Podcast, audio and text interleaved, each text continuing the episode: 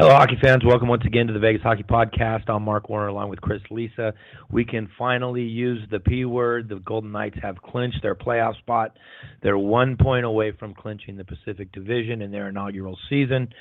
Um, it's been an amazing run. Chris and I are going to break that down, and later in the show, Felix Sicard is going to join us from the Anaheim Calling SB Nation uh, website and podcast and we'll talk about the Ducks' chances to get in. Can they go on a run when they get there? And a whole lot more with Felix. So stay tuned. We'll be right back.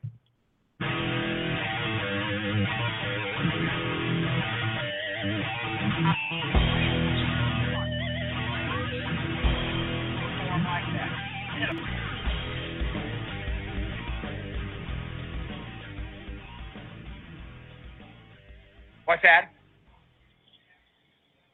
Playoffs? Don't talk about playoffs. You kidding me? Playoffs?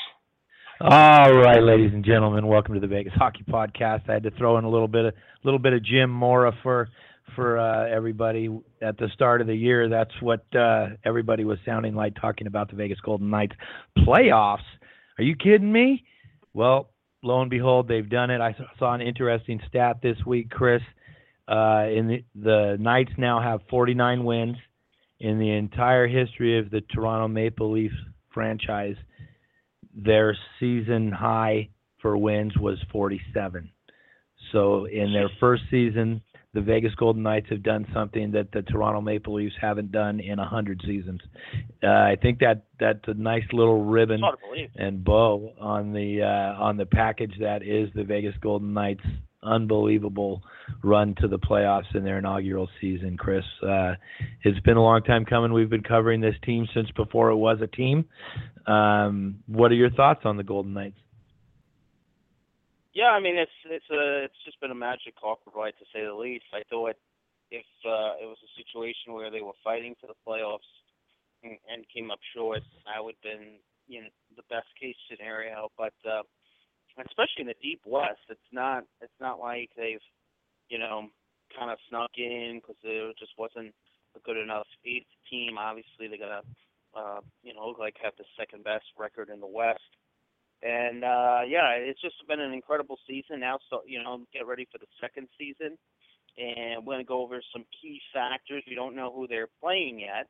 Hopefully, uh, we should know when we do next week's show, which we're not sure if it's gonna be Saturday or Sunday. We're gonna try to tailor it uh, so if not everything is set, almost everything is set, and especially with the Knights from that standpoint. But um, so we got a few things uh, before we go around the NHL. I want to kick around here, and for me, the number one factor going into the playoffs is again, who are they going to play? Are they going to get an experienced team such as uh, Kings uh, or the Blues?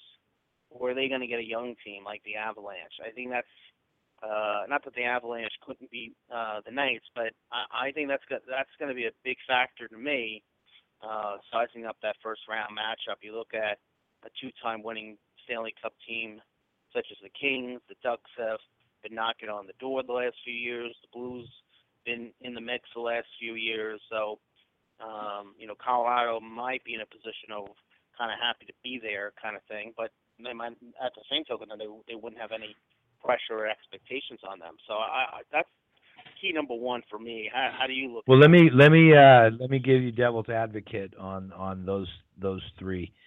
Um, playoff experience. The Knights uh, might surprise some people. 460 total roster games of playoff experience. There's only three players on their roster that have not played in the playoffs in the National Hockey League. Um, if you take away Marc Andre Fleury's 115 playoff starts, that still leaves 345 games of playoff experience on the roster. So it's not like this is a team that was put together like the 1980 USA Olympic team that has never played at that level before. Um, all across the board, there's playoff experience, and when you go with James Neal and David Perron, you you have that leadership. You have the guys that have been there before and all deep, deep runs into the playoffs, and they can guide some of the guys that maybe don't have as much playoff experience as them. Um, in reference to the Kings, they're suiting up nine, ten players every night, four of which are rookies, six of which have were not with the team even as recently as last season. So certainly the Kings core, and, and I'm not bashing my Kings, don't get me wrong, but the certainly the core, Kopitar, who's had an MVP season, Doughty, who may be getting another Norris Trophy, Quick, Carter, those boys certainly have been to the top of the mountain and and climbed the highest mountain in 2014, winning three game sevens on the road to get to the Stanley Cup Finals. Um, but the the Vegas experience, Marc Andre Fleury has three Stanley Cup rings, of which no other goalie in the playoff has. So um, he is second in the league in goals against, uh, and second in the league in save percentage, and it's really not that close. Carter Hutton's number one, but he's he's he he was on fire for a while with with St. Louis, but he he's really the backup goalie there, so he's he's got a little limited uh, a limited sample size too. Um, the Ducks experience, we can talk with this with Felix Sicard a little bit later in the show. The Ducks experience is, is all losing big games, going back to 2012, 2013, 2014, 2015, where they were the division champions in the Pacific Division they were first round out, second round out, third round out. They lost two game sevens at home in the Western Conference Finals, one against the Kings and and one against the Blackhawks, where they had the Blackhawks eliminated with two minutes left in the game, and Jonathan Toews is is at the goal line and just throws the puck at the net, and it goes in off off. I think it was Gibson's skate and ricochets into their own goal, and then they don't even get it to the to overtime. They give up a goal in the last minute to lose the series. Um, I think the Ducks playoff experience isn't anything to write home about. If anything, they're gonna if stuff starts to go against them, they could start thinking, "What is this? Is this happening again? What what what's to happen?" I mean, last year they had Nashville on the ropes. Um, I believe they were up a, a game with with two at home. Um, well, they did. The, they did lose their starting goalie in Game Five. They did, but fair. you've got you've got Nashville again without Ryan Johansen, without Mike Fisher. You've got your number three yeah. centerman center first line, uh, and if if playoff experience, what's that? A starting goalie is a different animal to me. A starting goalie is a different animal to me than all due respect to those players that you mentioned. But yeah, but I, that's your point's well taken. excuse though. You have the games are at home. You have to win one of those games to advance. If if if playoff experience counts, all I see in Anaheim is a is a bunch of losing. And, to put it bluntly, um, uh, you know that's I, I they've choked up a lot of games uh, when they were the favorites and they're supposed to win, and that's just one series. Go back to the Kings series; they were probably the favorites in that series, and uh, ended up losing at home five to one, I believe. So I'm not impressed with the Ducks. Right. Put it that way. Um, actually, if you if you want to look at it, uh, St. Louis has been through the grinder of that Central Division for years, and and never having been able to get past the Blackhawks or the Kings. Actually, in 2012, 2014, I think they lost to the Kings. Um, a lot of the times where they got bounced, they lost to the eventual Stanley Cup champion, whether it was the Blackhawks or the Kings. Um, if you want to talk playoff experience, St. Louis might might be the, the the team that's been through the grinder and still has a lot of its core players there. Um, and Brayden Schenn's been having a great year for them. Um, and Jake Allen coming back now and and playing really good hockey. St. Louis might be a team to worry about if they match up. And uh, you worry about all anybody they match up against, but I, I, I think I don't know. I'm not you're gonna have to show me, don't tell me with Anaheim. Um, the Kings will be super tough for sure. St. Louis would be super well, tough, and and uh, w- watching the home and home against Colorado, I'm not willing to sell Colorado short either. Uh, it, they might be happy to be there, kind of thing, like you were saying, but um, Colorado's a fast, physical team too. So whoever the Knights face is going to be a tough matchup.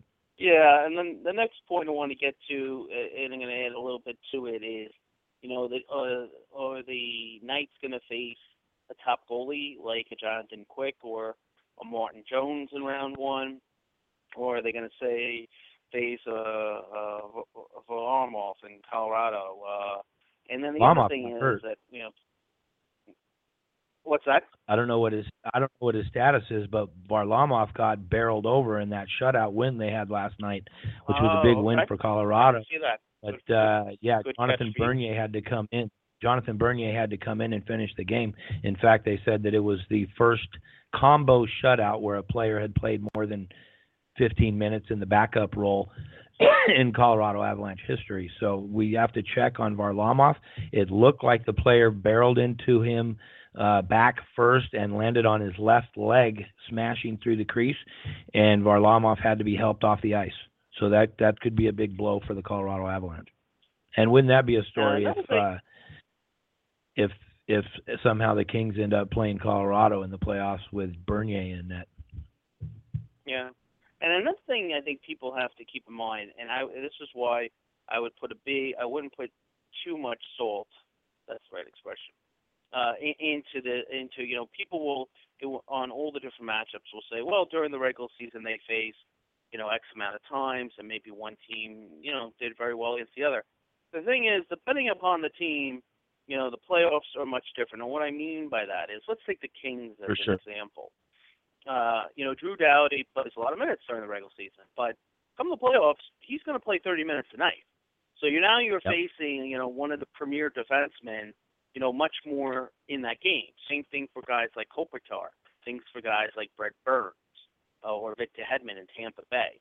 You really see it on from a defensive standpoint. You know, if you have a, a number one guy, uh, he's going to be playing almost half the game, if not if not half the game. So that For sure. is something to keep an eye out uh, keep an eye out for. I think you can see where I'm going with the team I would least likely uh, want to see the Knights play in the first round, which is your Kings. Um, You're looking at the Kings. so, but I, yeah. So, uh, but like I said, you know, St. Louis, Allen played well in the in in the uh, playoffs last year, but Hutton's played well, so it'll be interesting dynamic how that goes.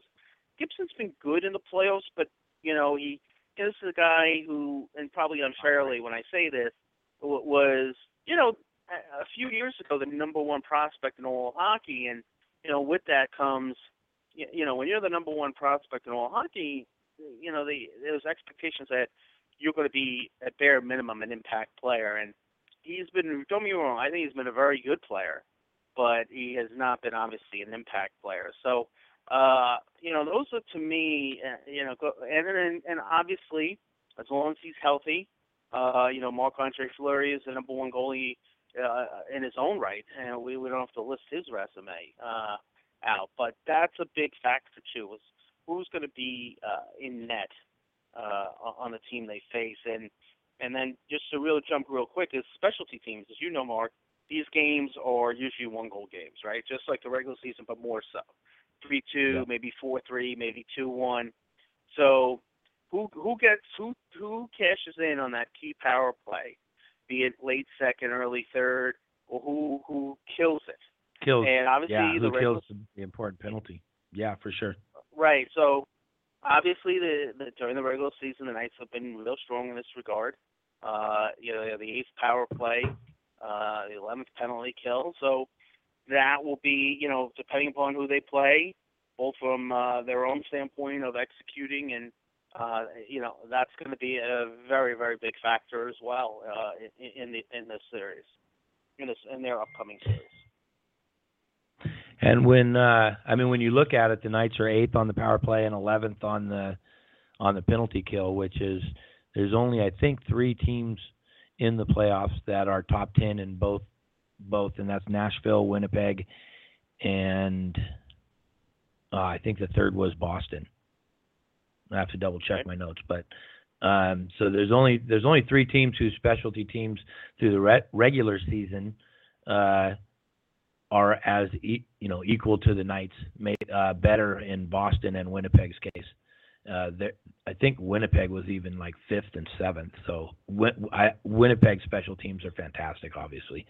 Um, I, and So I don't that- think it's a coincidence that all those teams that you mentioned all having big years, including the Knights, absolutely, I agree. that. I agree 100. percent And then I guess the And last then- thing to consider is the is the playoffs, as you know, are going to play a little bit more defensively, a little less wide open, and a little bit more physically. And I know you brought hit home on this point of you know during the year that when the Knights get play a team that's a little bit more physical, uh, it, it those teams have been a little bit more effective uh, against them. And you know, so how will that play out come the playoffs, where physicality definitely does get, uh, you know, it's more defensive and and more physical for sure.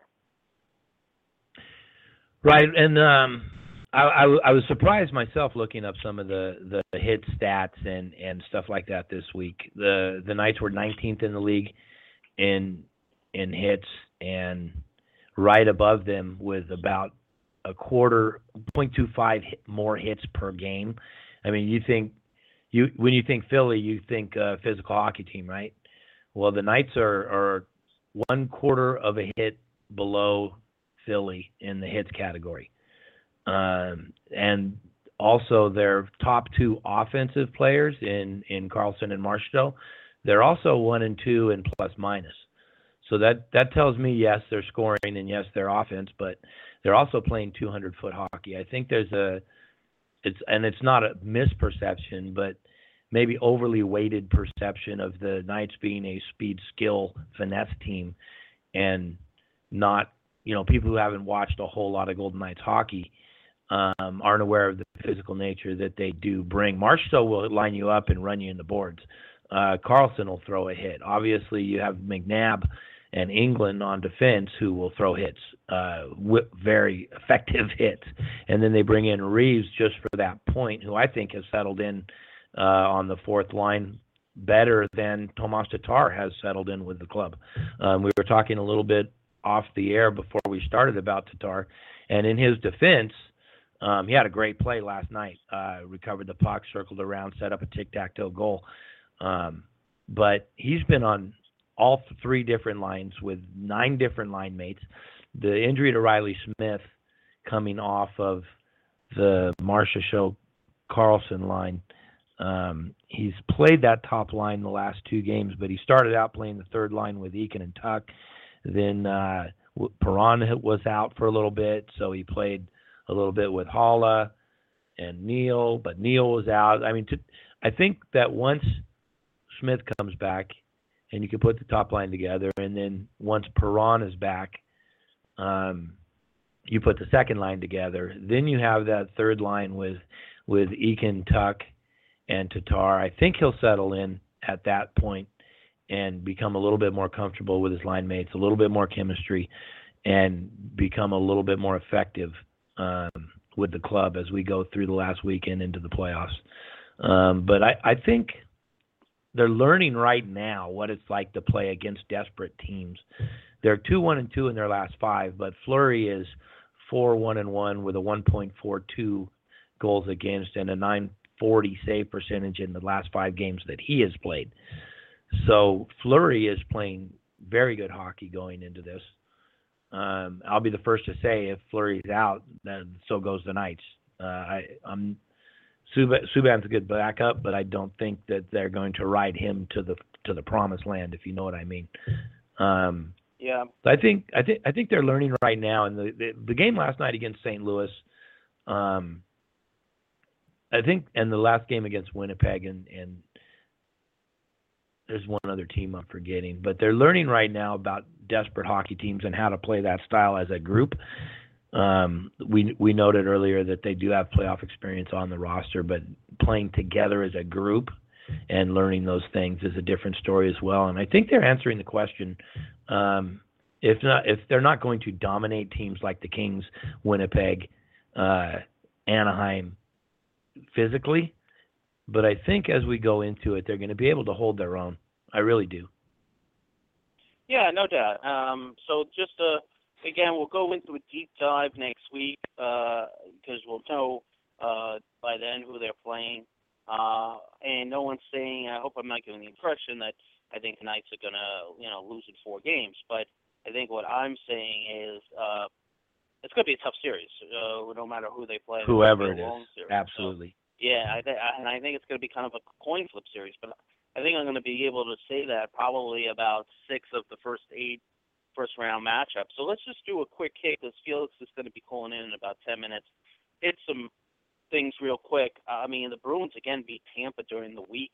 They're, the the Mhm. Tampa took back first place last night, but they're only one Correct. point up on the Bruins, my friend. But the Bruins have two games in hand, and I believe there's one more Not good. matchup with them. And and the last time we came on air 20 minutes ago, the Bruins were up 2-1 after one over Florida. Um, some other news about the Bruins, real quick. Chara signs a one-year extension with them. I thought that was a good move all around for everybody. And this is a huge game for Florida. Uh, you know, they had a tough week this week. Uh, they lost in Toronto 4-3 in regulation. Understood, understandable. And then, but the next night they lose in Ottawa in overtime. So, you know, we talk about the, the games in hand they had on the Devils. Well, they're down to one game in hand on the Devils, and they're three points back. And now the Devils are playing the Islanders at home tonight. So when the Devils hit the ice, they'll know what Florida has done. So if Florida loses that game today in regulation, again, I don't know the, the current score. And Three to one now. Take business at oh boy. And if the Devils take business Yeah. at home, you could be looking at a five point spread. In fact, the Devils have a chance to finish in the top three in the Metro because I think they have a game in Yeah. hand on Pittsburgh and Philly. I mean, Columbus doesn't lose anymore. That maybe they could edge out one of those teams. So, how do you see? I mean, we got a lot in play with all those different teams from, uh, you know, the Tampa and Boston for the Atlantic to the wild card, and maybe the Devils pushing either Philly or Pittsburgh to the wild card. And if you know, again, watch out if Pittsburgh gets pushed to the wild card, my friend, they can wind up playing Bo- uh, Washington in the first round. Again. Again, I'm sure Uh, Washington would be thrilled. As th- uh, just a little less thrilled than Columbus might be if they end up playing. If it if it ended right now, it'd be Columbus and Pitt again, and Columbus got to be shaking their heads. Um, they're only one point back, so maybe if Columbus can pass Pittsburgh and and take the uh, home ice for that series, it, may, it might write a different tale. Um, I I don't know. Last week I said I thought that Florida was going to go ahead and make it in, but that Ottawa loss, I watched most of that game. It's it's they had a couple unfortunate plays, but that team was there to play. Um, I think, and I, I hate to say it, but they, still have game in hand over New Jersey. They're not going to catch Philly. Um, ugh, it's it's going to be tough. Their last game of the season is a makeup game against Boston on on Sunday of next week. I if it gets to that game and they have to win to get in, I don't know. I, I don't know if they're going to be able Well, I to mean, even I'm, the game may the game may not mean anything to the Bruins though. So if that's the case, they're going to That's true. probably rightfully so. Uh, But I'll give you one more more thing. Uh, now they do have these extra games in hand. I believe they might have two games in hand on Philly and Pittsburgh. Now, granted, they're uh, six points back of them, but what comes with that is the season ends next Sunday. Okay, so uh, that's that's basically that's nine days. Counting today, there are nine days left in the season. Okay, the Panthers have six games in nine days. I mean that is a. Does that count uh. I mean I know, counting today with their game Yeah, okay. today, they, Right. they they have six games in A lot nine of days. hockey, and there's and I think and there's some back to travel backs, in there right? too.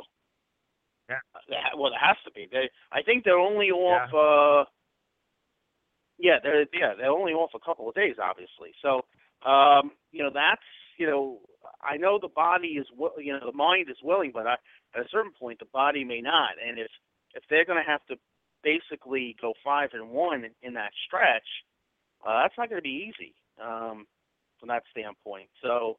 Um, and you know, for my, for my money, most of the teams I've been watching outside of Calgary, who just seems to lay an egg every night, even the teams that are struggling to win. Uh, I'll give you a case in point, like the Islanders last night. Uh, you know, the Islanders lost to Toronto, but they made Toronto work their tails off, and they came back, tied the game late, and then Toronto scored very late in the third. But my point being is, you know, I don't see, you know, a lot of people have been told writing articles, and I guess that doing it because the sake of writing articles of changing the lottery system. I don't see really a lot of teams laying down. I mean, you know, Arizona's playing Mm, like Arizona. playoffs. Yeah, they and they they've been, you know, even you know Ottawa the other night beat Florida. who have been been red hot. Um, it, you know, but I mean, the Flames have just flamed out. I mean, I know they have some injuries and stuff, but every night they're losing like five nothing, five one. Uh, Yeah. uh, I know their season's over and it's a huge disappointment. And trust me, since the Islanders have their first and second round picks this year, I'm not complaining about it. But out outside of you know even Chicago, you know I know they had a bad game against Colorado, but Hmm. uh, you know they had a they had a uh, nice win the, over the Jets the game before at home. So yeah, did you see that I- too, where the uh, the emergency backup had to come in for uh, Chicago Yeah. to finish that game? They, the 36 year old accountant shows up and and shuts out. I think it was Winnipeg for 14 minutes Yeah. of play in the third period. Uh, two goalies making their NHL debut due to injuries to the Stahlberg pregame. Obviously Crawford's out, so uh, their first goalie goes down cramped up, and then the the I'm going to say kid, he's 36 years old, makes his NHL debut against Winnipeg and stops stops seven shots and and completes What the hell? completes the game. Not a bad story, huh? Yeah, and in addition with the Ducks, when we have Felix come on in a couple of minutes, we'll we'll talk a little bit about this race. You know, basically it's a game of musical chairs. Dallas' the season is now over. What a disappointment. I mean, basically, Yeah. in a nutshell, real quick on Dallas is they had a subpar October, and then from November to February, they were probably one of the top five or six teams in hockey. And then Yeah. March came around, they couldn't win a game. They just couldn't win a game. Could not win a game. I, I think No. they they they had a game last Sunday night. I want to say when they were still alive at home against Vancouver, uh, and they lost four one. I mean, like Yeah, another I just team can't that hasn't happen. mailed it in, Bank. Right. exactly another team that has a, that has a mail, mailed it in. So um, you know, basically L.A., Anaheim, St. Louis, and Colorado. It's a game of musical chairs. Uh, one team will be Every without a chair, and, and a huge game tomorrow, which we'll talk about with Felix Sicard, and that is tomorrow night at the Duck Pond. Colorado comes in. Now Colorado only has four games left. Actually, St. Louis has a game. I the, the Kings have only Yeah, three do. games left, and Correct. Colorado and Anaheim have four games left, and St. Louis has five games left. So, but Mhm. Colorado at Anaheim tomorrow. I mean, if you're St. Louis or LA, all you want is you want that game to end in regulation. So, you know, you're not Well, LA had their points. chance last night and and lost in Anaheim in overtime. So, I disappointing for Kings fans. They went in, they were up one nothing on a Drew Doughty goal, and um, never scored again.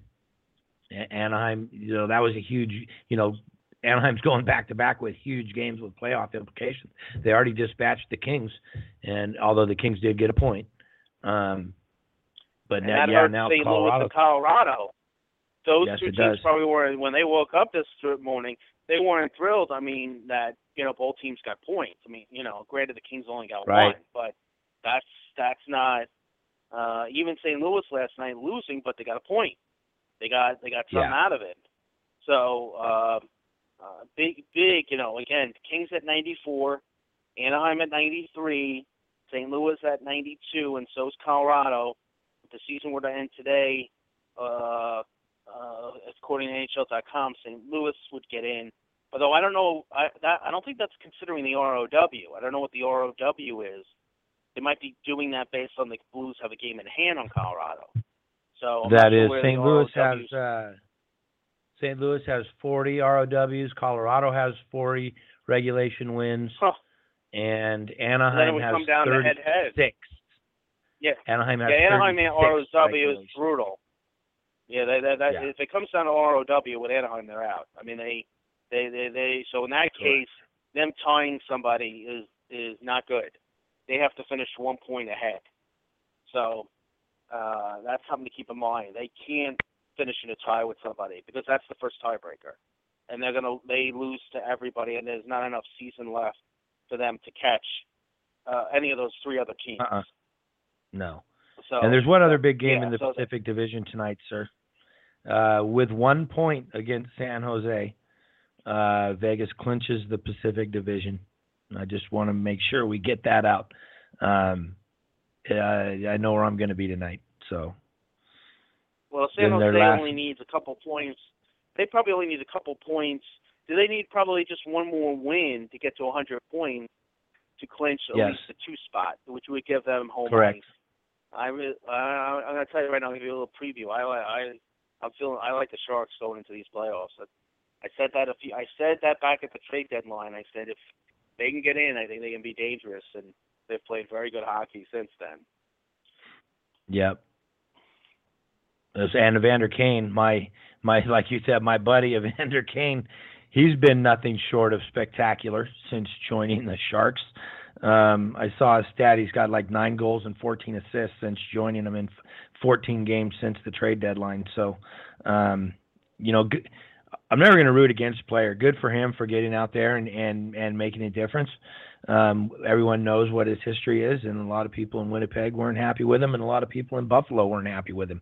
Um, but good for him to get out there and, and make a difference for the San Jose Sharks. Well, joining us now, I see Felix Sicard is is on the line, ready to talk a little bit of Ducks hockey. Felix, welcome to the show, sir.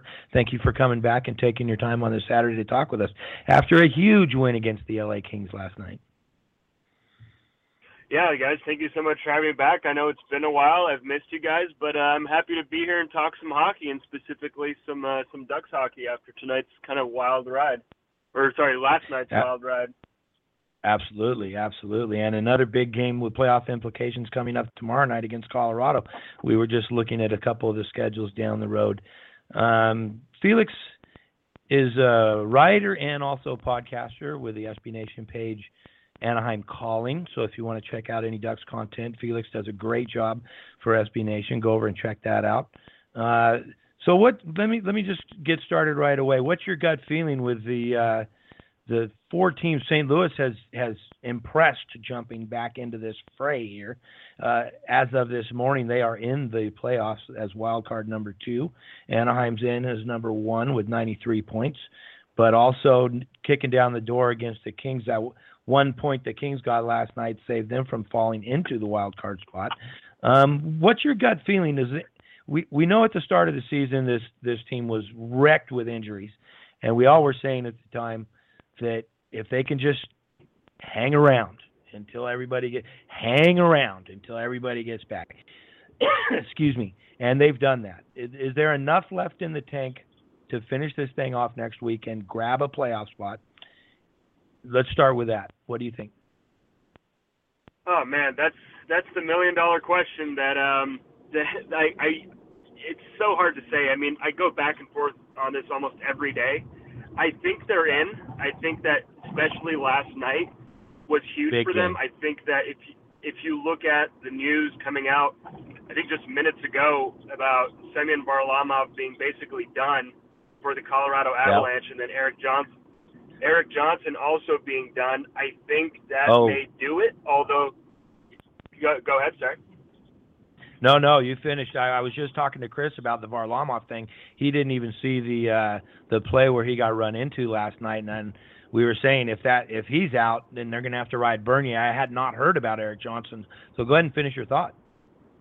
Yeah, well, so so my point here, I think that I think that hurts the Avalanche more in the long term than the short term. I still think they they have their key guys, and certainly Varlamov and Johnson are part of that. But they still have that line of MacKinnon intact, and I still, you know, for this final push, I still think they got enough left in the tank to, you know, to, to, to push for a spot. Obviously, that hill just got a lot steeper to climb, but I think the Ducks make it. I think for them, though, the big key, the big key for the Ducks is finishing as the first wild card spot. I think that that's really the end game here because I think finishing as the third seed in the Pacific is not a very enviable position if you look at the way that the San Jose Sharks have been playing. And then if you finish as the last wild card, then you have to play most likely the Nashville Predators, which I don't think anyone wants to do in round one. So No. yeah, I think for the Ducks right now, the, the the big goal is just to finish as the the first wild card spot. And that being said, I think you're saying that Vegas would be the, out of the possible matchups between Sharks, Vegas, and Nashville. Vegas would would match up least favorably against the Ducks, is what I'm hearing you say. Well, you know, it's it's interesting because I I was very high on Vegas, especially from around January to, or let's say December to February.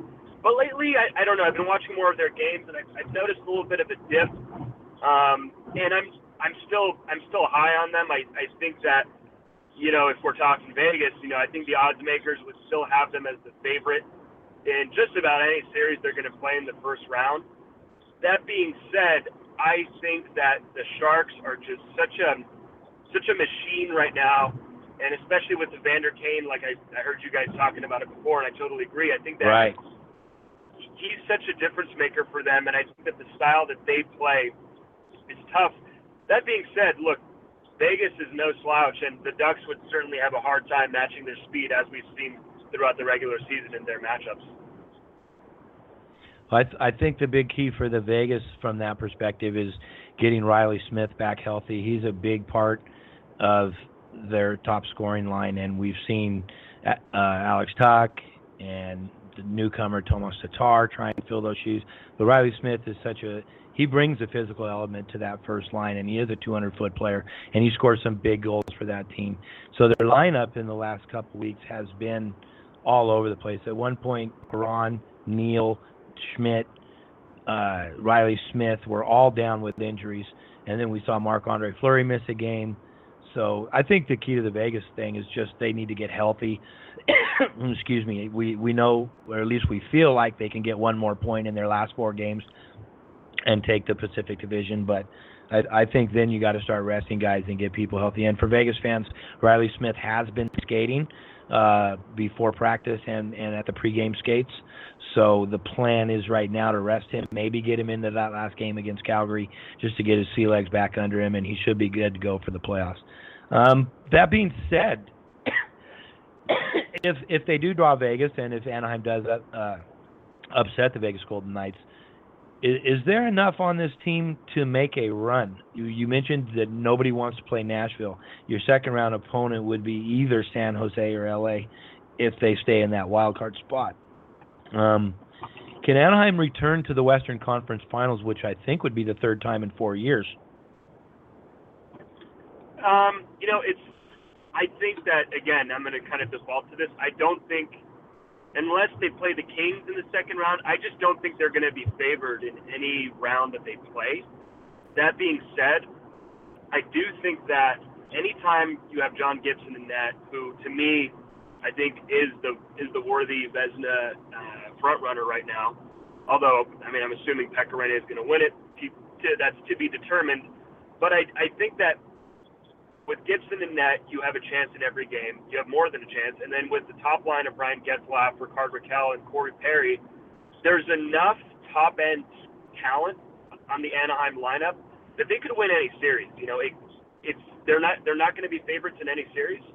They could win any series, but I I guess I'm a bit more skeptical that they can go three rounds this year than I have in the past. But you you can just never count them out. They're I would I would classify them as a tough out right now for any team that's that's playing against them. But I don't know I don't know if I'd bet on them to to go you know to the Western Conference Final. All right. Well, let me bring in Chris. Uh, Chris, go ahead for Felix. Hey, Felix, great to talk to you again. So, uh, the Ducks have four games left. The biggest of all of them, arguably, is tomorrow night at home against those Colorado Avalanche. If they can win that game, especially if they can win in regulation, you gotta like their chances getting in after that. Uh, wouldn't you agree? Yeah, absolutely. I mean, if they win that game, that that's a huge gut punch to the Colorado Avalanche, and it's also it kind of solidifies their spot. I've kind of been defaulting to this for a couple weeks. I, although the possibility exists that they miss the playoffs, I think they've got a softer schedule. Their last game of the season is against Arizona, tail end of a back-to-back, so that certainly affects it. But I think for them, the big the big key is where they end up. I think that they want to. I think they want to end up in that first wild card spot as opposed to any other spot. I think they'd rather play Vegas than they would the Sharks or the Predators. Now, Felix, you've kind of you kind of indicated that you think that it looks positive that the Ducks are going to get in, and you know you feel like they're going to be a tough out, and maybe they can win a series. But it's you know, you know, if you you know, gun to your head, you would probably are saying that they're not going to get as far as they as they have in past years. So it brings up a couple of questions that that you know they're actually going a little bit backwards, if you will. So the question is, has the, one the window is the window closed or is it se- severely closing on this Ducks team to get to the Stanley Cup Finals? And two, if uh, is there any chance that the GM and the coach could be in jeopardy uh, depending upon how this uh, season finishes? Well, yeah, I, I think that that's the more appropriate question. I think that that's the better way to look at it. I mean, obviously, this season is still something that we have to account for. I think this season, though, I think that the way everything shook out, if you look at their at their relative lack of activity at the deadline, I think that internally they view the season as a bit of playing with house money. I don't think that they really view the season as going for it. I think that they have the assets in, with with their prospect pool, with the likes of Sam Steel, Josh Mahura, Max Jones, to name a few, Troy Terry, who's now in the lineup. I think that they know down the road they have stuff in the pipeline coming. I think that if they really believe that this season they were, let's say, an Evander Kane away or a Max Pacioretty away from, uh, you know, true Cup contention, I think they would. I, they had the assets to pull the trigger, and they did it. And to me, that's really telling as far as their their their own self-assessment. I don't think the window is necessarily closed. I think the window of being an overwhelming favorite to come out of the Western Conference. I don't know if they were really ever truly there, but I think that that I think that that ship has sailed a bit. I still think they have the top end talent. Like I said, for that possibility to exist. I just think that if you look at this year's roster, you know, Ryan Kesler is right now skating with a surgically repaired hip and just has not looked the same. He had a good game last night, and I still think that he's he can be good on any given night, but he's just not the same. And without that line of him, Silfverberg, and Cogliano going, then you're you're really relying on the line of Adam Henrique, Nick Ritchie, and Ondrej Kase to get it done. And those are good players, but that's not really, I think, ideally the role for them. And then you've got a fourth line that plays about five minutes a night under Randy Carlyle, and you're not getting anything from there. So you're really asking the Getzlaf line to get it all done for you. And I just think if you look at all the other playoff teams in the West, the contenders, you know, even the even a team like the Vegas Golden Knights, there's not really a line, maybe outside of the, the fourth line that you can point to and say that's an obvious weakness. Predators, same thing. Sharks, same thing. So I guess that's kind of why I'm a bit skeptical of the of this current iteration of the Ducks team. I, I think that they have enough prospects in the pipeline to where in the next coming years they'll be able to kind of reload on the fly and supplement Getzlaf and Kesler and Perry. But as of right now, I think this year they're more playing with house money. So I got one more for you, Felix, before we let you go, and it's a non-Ducks question. Now I happen, you know, I've been right. uh, talk, talking with Felix on the NHL on the Ice podcast in the past with Alan Z and, and such. I've gotten to know Felix a little bit. Uh, you know, Felix is an unbelievable hockey guy, independent, calls it like he sees it. But his weakness, like my weakness is, is the Islanders. as Russ Cohen likes to say, I have orange and blue sunglasses. Felix is a die-hard Montreal Canadiens fan, and, and Felix, just to keep it to this one question, because we could probably do a two or three-hour podcast on the Canadiens alone. But Right. do they make it? Do they make a change at the GM spot? Because to me, that's like the key, right? That's going to be the architect to the team and how they move forward. You know, and and are they going to, you know, be in it for now because they have, you know, uh, they have Shea Weber and Carey Price. Uh, and if they try to make a run at Tavares, or or are they going to trade a Max Pacioretty? You know, the, so where do you get the sense in terms of the Canadiens, in terms of uh, uh, their GM, their beaten up GM? Are they finally gonna make a change there? How would, how do you see that playing out? Oh man, I was in a great mood, and all of a sudden you bring up the Canadiens. Um, He, he went and did it. well, you gotta look, tell you gotta you got a top draft pick coming this uh maybe the ping pong balls. Yeah. You know? Hey, look, I'm I'm I'll at the point now where I'm I'm looking at the draft lottery odds every day, uh, just praying. Look, with the Canadiens, I think that it's so hard to get a read on them because Geoff Molson recently was asked about Marc Bergevin and his job security, and he didn't really give any type of indication that he might that Bergevin might be on his way out, and that's Geoff Molson, the owner of the team. You know, that being said, how much can you really read into that? Is he just playing coy? Have they even talked about it yet? I I think one thing that is telling is that at the trade deadline, with so many guys that they could have traded, especially with Max Pacioretty, the fact that they did not make any type of franchise-altering moves. You know, all the trades that they did make, it was kind of offloading, you know, obvious trades, like the Plekanec trade, for example, offloading some money. And Plekanec may even be back next year. But I think that I would, I would be surprised if Bergevin comes back next year. I just, and I'm saying this as a fan who fully expects him to be back because that's just the way this thing has gone. But I, I just, Right. I think he's, I think he's run out of rope. I just don't know. Every move, every big move that he's made, he's swung and missed on. I mean, you look at the Subban for Yeah. Weber deal. I understand Weber's been hurt this year, but you can't look at that one as a win. So, I don't think he comes back. Sergachev and- for Drouin, right? That's not a yeah, win. and, and, and, and Oh, That's not yeah, a I win. mean, Yeah, you know, I'm still I'm still optimistic on Drouin. I think he was miscast from the very beginning, but I Yeah, I, I like their young. Yeah, I like their young core. I think they've got some nice pieces.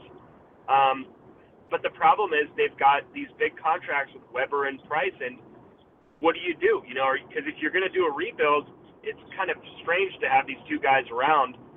So I don't know.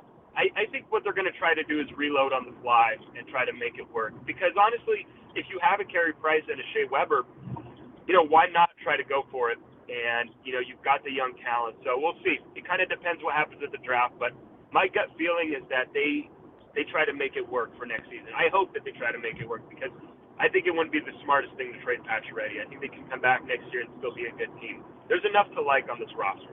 So I'm optimistic, if, Oh. if, you, if you can believe that. All, all right, Felix. Well, thank you for your time, sir. We will be definitely keeping in touch with you as as we get towards the end of the season, and if the Ducks make the playoffs, we're going to have to have a, a playoff preview show, and uh, we'll definitely be in touch and have you back on. Great work as always. Everybody, you can follow Felix Sicard on Twitter for links to all of his content at Felix underscore Sicard S I C A R D for all, all of his Ducks content there at the SB Nation site. Anaheim Calling. Sir, thank you again, and we'll be watching for you down the road. Yeah, guys, thank you so much for having me on. And I got to say, I think two years ago was the last time I was on, and yeah. there was no Vegas hockey. There was no Vegas hockey team then. So congratulations on getting your team and keeping this thing going. Thank you, sir. Thank you, sir. We appreciate Thanks, it. It's been a Felix. We'll great- definitely have you great back ride. on.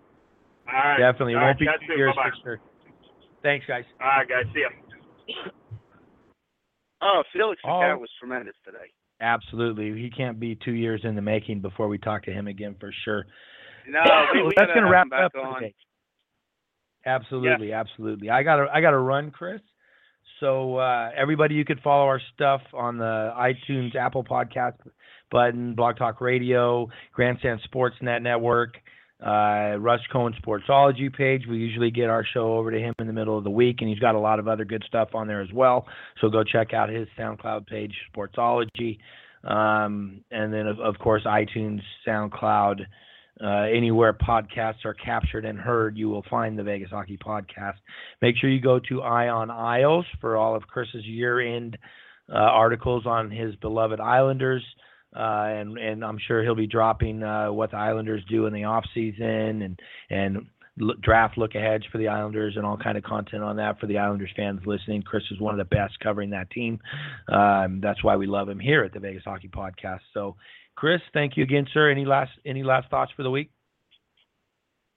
No, looking forward to next week, and everyone keep keep uh keep look keep a lookout. We'll probably by the end of the week we'll announce if we're doing a show next Saturday as usual, or might be a special Sunday uh show next week, depending upon how things stack up.